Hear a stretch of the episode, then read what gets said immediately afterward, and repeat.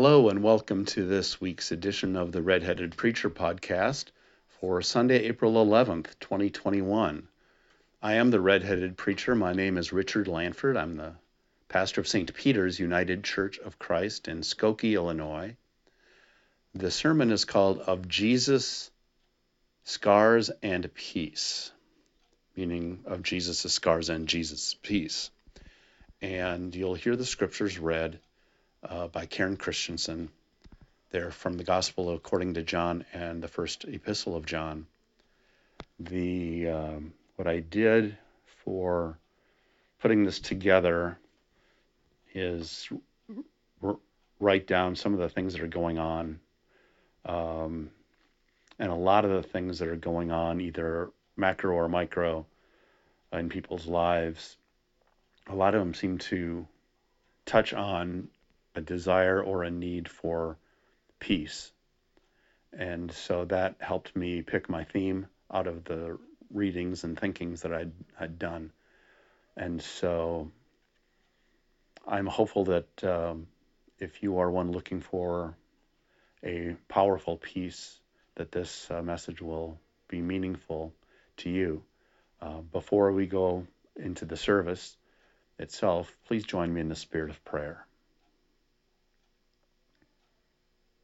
Merciful and glorious God, we continue to rejoice that Jesus Christ was raised from the dead, and death does not have the last word, and neither do all the things that put Jesus on the cross in the tomb.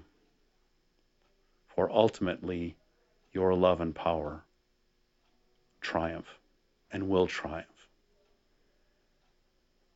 Grateful for this hope, and more than hope, we come into this time of listening slash worship and ask your blessing that the power of resurrection peace and love and power will be communicated to us for the living of our days, especially this week and maybe even this very day we're listening. In Christ's name we pray. Amen. And now let's go to our scripture readings and then the sermon. Our first reading is from the first letter of John, chapter 1, verse 1 through the second verse of chapter 2. In beautiful and profound language, John speaks of his personal experience, the right attitude towards sin, and about obedience. We declare to you what was from the beginning, what we have heard, what we have seen with our eyes, and what we have looked at and touched with our hands concerning the word of life. This life was revealed, and we have seen it and testified to it, and declare to you the eternal life that was with the Father and was revealed to us. We declare to you what we have seen and heard, so that you may also have fellowship with us. And truly, our fellowship with the Father and with his Son, Jesus Christ. We are writing these things so that our joy may be complete. This is the message we have heard from him and proclaim to you that God is light, and in him there is no darkness at all. If we say that we have fellowship with him while we are walking in darkness, we lie and do not do what is true. But if we walk in the light as he himself is in the light, we have fellowship with one another, and the blood of Jesus, his Son, cleanses us from all sin. If we say that we have no sin, we deceive ourselves, and the truth is not in us. If we confess our sins, he who is faithful and just will forgive us our sins and cleanse us from all unrighteousness. If we say that we have not sinned, we make him a liar and his word is not in us. My little children, I am writing these things to you so that you may not sin. But if anyone does sin, we have an advocate Father, Jesus Christ, the righteous, and he is the atoning sacrifice for our sins, and not for ours only, but also for the sins of the whole world. This ends the reading from 1 John.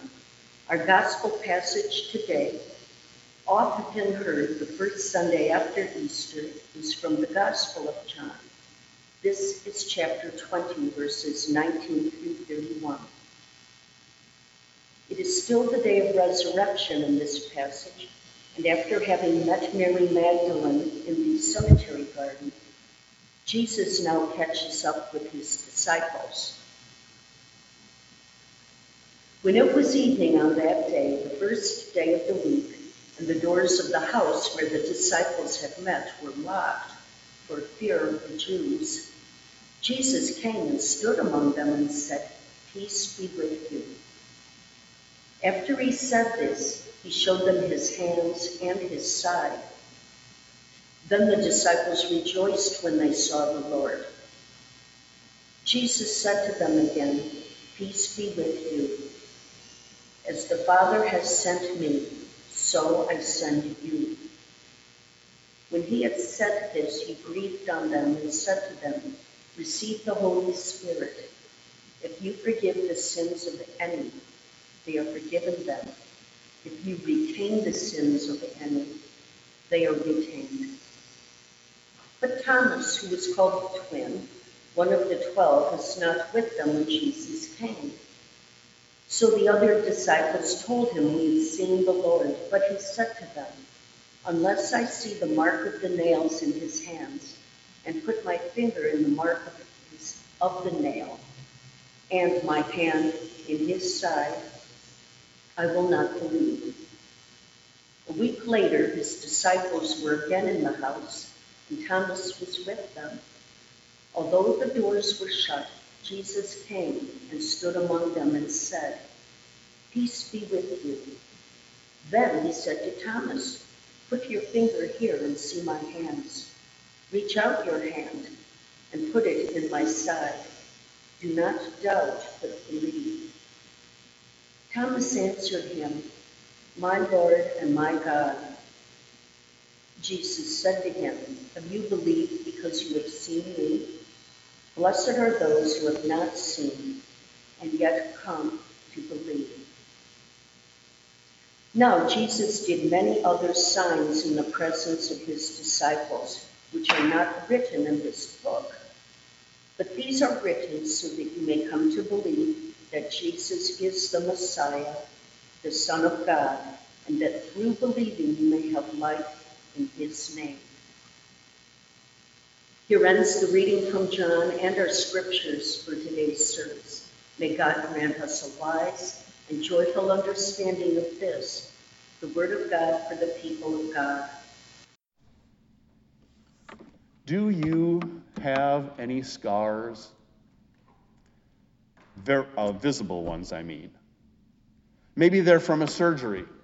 The only one I think I have or had uh, is from when I had hernia surgery when I was 18 months old. You may have several from various things that happened to you.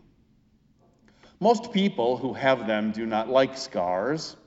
There, desire, there is a desire to hide them or cover them up. I know some people love to show theirs and some people don't care, but scars do remind us of past hurts. Now, there is a difference between a scar and a wound, but uh, a wound still hurts. A wound may still be open and oozing blood. A wound needs to be tended to, bandaged, sutured, patched up, stitched up, cleaned. A wound on our body or inside us needs to be healed. Scars, on the other hand, are the residue left when the wound has healed.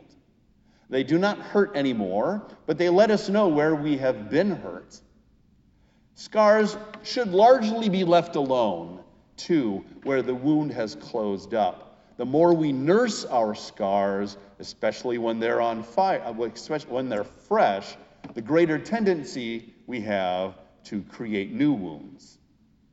A scar does not need to be healed, it's the mark where healing took place.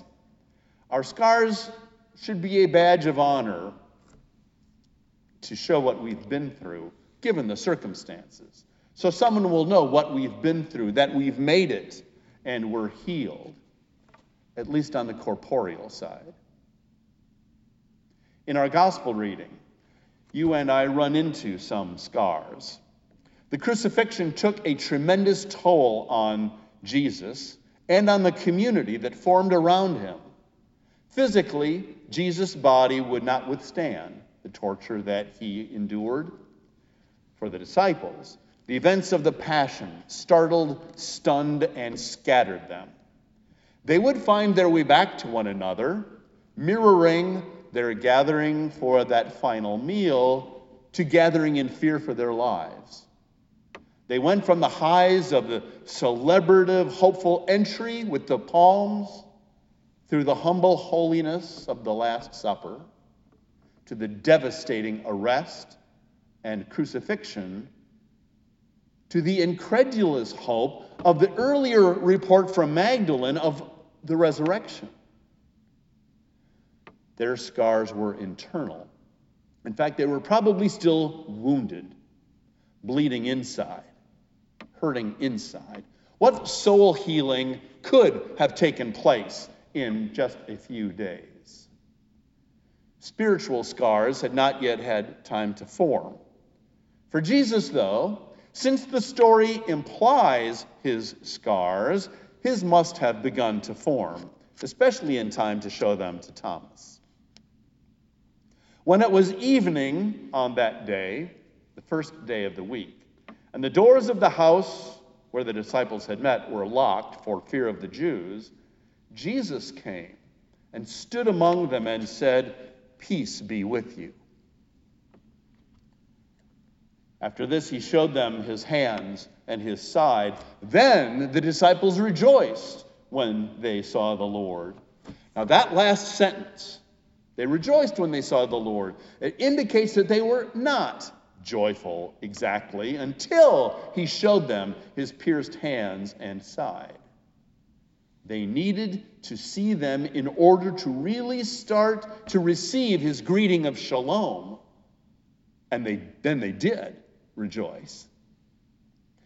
Now, it has been pointed out that given what Jesus had experienced, being abandoned by all who had promised undying loyalty, being denied, being left almost alone at his cross, it might be understandable if he had come to them with some words of reproach or disappointment instead of his much kinder greeting.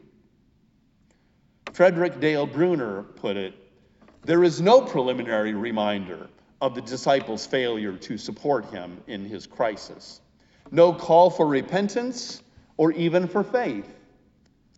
There is sheer grace. We sure get the picture when he comes up mysteriously to be among them and says, Peace be with you.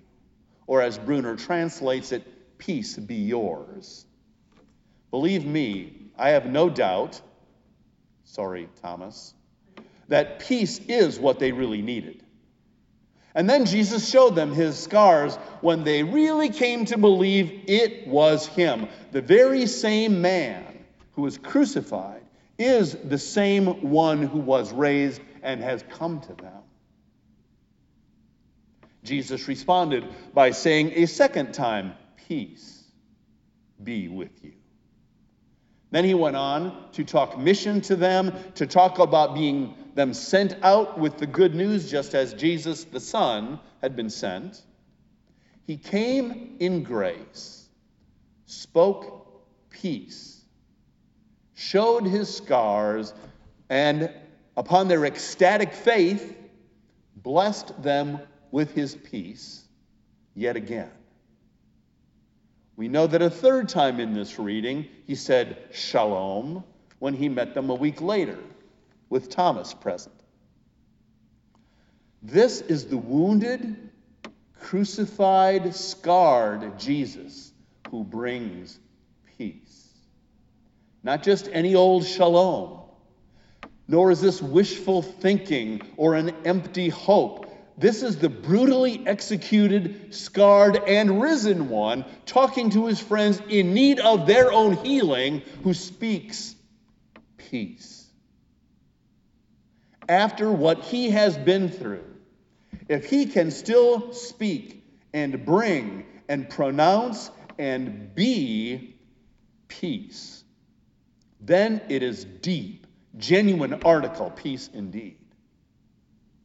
It is a scarred and resurrected with the scars Christ, who not only came in grace, who not only later invited Thomas to feel them, it is this one who says, brings, and is peace. You, I, and our church members and friends, family, and others around the world need that peace. Thank God it is not a three time gift locked away in John chapter 20. I believe that because this greeting is in this passage three times, John means for this to be one of the blessings that he wants to get across to us and to the church. The peace of Christ be with you. Thinking about some of what we've heard, we may never say that so quickly or uncomfortably again. So, what makes up this peace other than the very presence of Christ himself?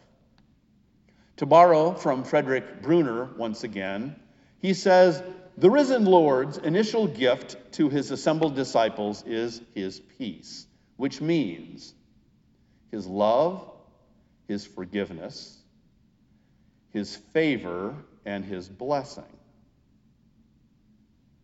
He went on to say that the single most peace giving fact in life after the forgiveness of sins is reality, truth. When Jesus gives his disciples his crucified hands and scarred side, he is saying to them, I want to give you the reason for the peace I am speaking a reason for peace that is deeper than a wish or words, truth. The crucified Jesus is really alive again. God wins out over death, corruption, fear, jealousy, violence, betrayal, denial, and all that put him on Calvary's cross and in Joseph of Arimathea's tomb. Christ died and Christ has risen, able to speak and be peace with scars. As we heard Karen read from the epistle, for sinners who come to God, there is an advocate who atoned for our sins. And this advocate, this scarred one, is alive in power to bestow the benefits of what happened on Calvary's cross and the benefits of resurrection. This alone can bring lasting peace to you and me, our churches, our anxiously ill patients, and persons in hospice, addicts seeking recovery, and persons with wounds still open and sore. As United Church of Christ pastor Cheryl Lindsay wrote about this, scars signal healing and repair. An initial reading of this passage seems to emphasize the scars as identifiers to confirm the news of Christ's victory over death, Bruner's reality slash truth. But they point beyond that to indicators of new life. Indicators of new life. Peace in place of the sufferings or anxiety or not peace that we may be in. Something else in our story, which very much can aid the believing, receiving, and experiencing of this peace which passes understanding, is this. When it was evening on that day, Jesus came and stood among them and said, Peace be with you. A week later, his disciples were again in the house, and Thomas was with them. Although the doors were shut, Jesus came and stood among them and said, Peace be with you. Both times, and we know there are three, each week Jesus pronounces shalom, the disciples are gathered together. In neither case were all the disciples 100% full of faith at the outset. Jesus still came, as we know, for the second time to address Thomas's honest and some, sometimes honored doubt. But they were together when Jesus appeared.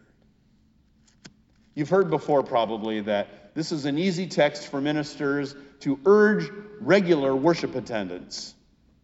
Look what happened when people were together, but Thomas missed it. Don't be like Thomas. Show up regularly because if you don't come, you never know what you're going to miss. It could be something huge. Yes, that message will certainly pack them in during COVID. But, but rather, rather than take that, you know, I learned last week that in preparing for this sermon that the sense of the Greek for came and stood among them both weeks means Jesus came and stood right in the middle of them. John seems to say by this way he's phrased it that right in the middle of them is exactly where Jesus wants to be with his disciples. He's not standing off in a corner or even six feet distant. One gets the impression that John's gospel promises that wherever there is an appreciated and living Christ centeredness, it will be well with that church. Christ is to be at the center of the worshiping and mission minded communities of faith. Something we're not getting to today, by the way, is Jesus' commission to the ten and the, the blowing the Holy Spirit on them one of our relocated members, who is still connected to St. Peter's, told me that when she was still around here, she sometimes would go to the local Unitarian Universalist church, which did great social service work, and probably still does, but quit going because, quote, there was no Jesus there. Jesus does it for me. Christ at the center his commissioned outreach through the church, past and present and future, is where you and I often see and receive that peace from the risen, scarred Jesus Christ. He stands right in the middle of us in faithful community and in service. I suggest that if this is Jesus' preference, you and I are more likely than not to receive this gift of peace there. The peace that can only come from this crucified, scarred, and resurrected grace of God in Jesus moves well when we have a midst he can come to. Unfortunately, COVID has limited that severely.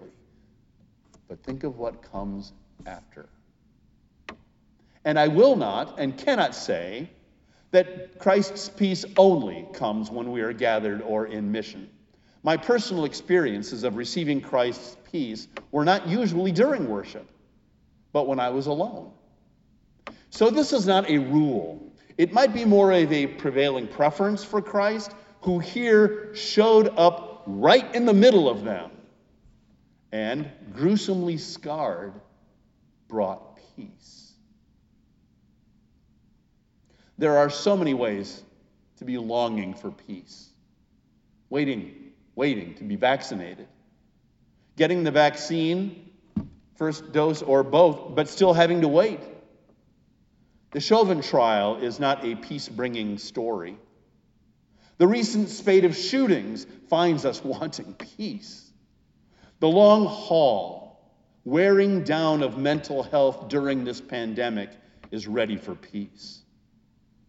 Those grieving over the 560,000 deaths related to COVID yearn for peace. Getting bad health news, a distressing diagnosis, triggers or adds on to a need for peace. Those who cry, no justice, no peace, work for justice so peace can, one hope, come. It is not just a personal peace from Jesus that so many of us want, it is also a societal peace, a peace not just within us, but somehow around us. For that to be received, we who seek to receive his peace, like the disciples, like Bruner said, need and value truth, reality. For some societal peace, understanding alternative histories, realizing that some generations in our land are taught and experience one story, while other generations did and do experience a violent underside to that story. Sometimes, whether it is personal or more likely societal, when we need to claim hard truths to catch Christ's peace, Jack Nicholson's bark of, you can't handle the truth, cuts close. Let me close by bringing us back to what Pastor Lindsay wrote, but going back a bit earlier. She wrote, Resurrection involves transformation, even for the Christ. But that resurrected body maintained the marks of what Jesus had been subjected to and endured. His body was scarred. Even that proclaims good news. Scars signal healing and repair. An initial reading of this text seems to emphasize the scars as identifiers to confirm the news of Christ's victory over death, but they point beyond that to indicators of new life and the healing that comes from the peace that this Jesus offers. The peace of the scarred, risen, living Christ be with you. Amen.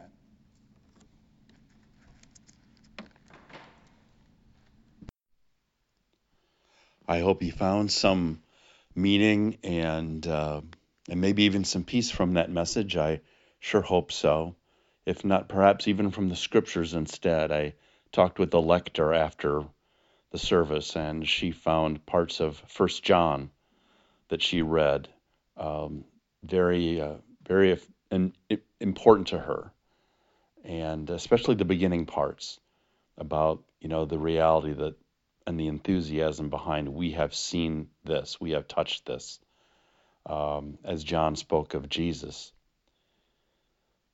I do not know what next week will bring, but it will probably bring something about the significance of the resurrection of Jesus to our daily lives and to the lives of our churches. That's what I expect. We'll find out together. And thank you for tuning in. And I hope you will listen next time you get a chance. God bless your week. Bye.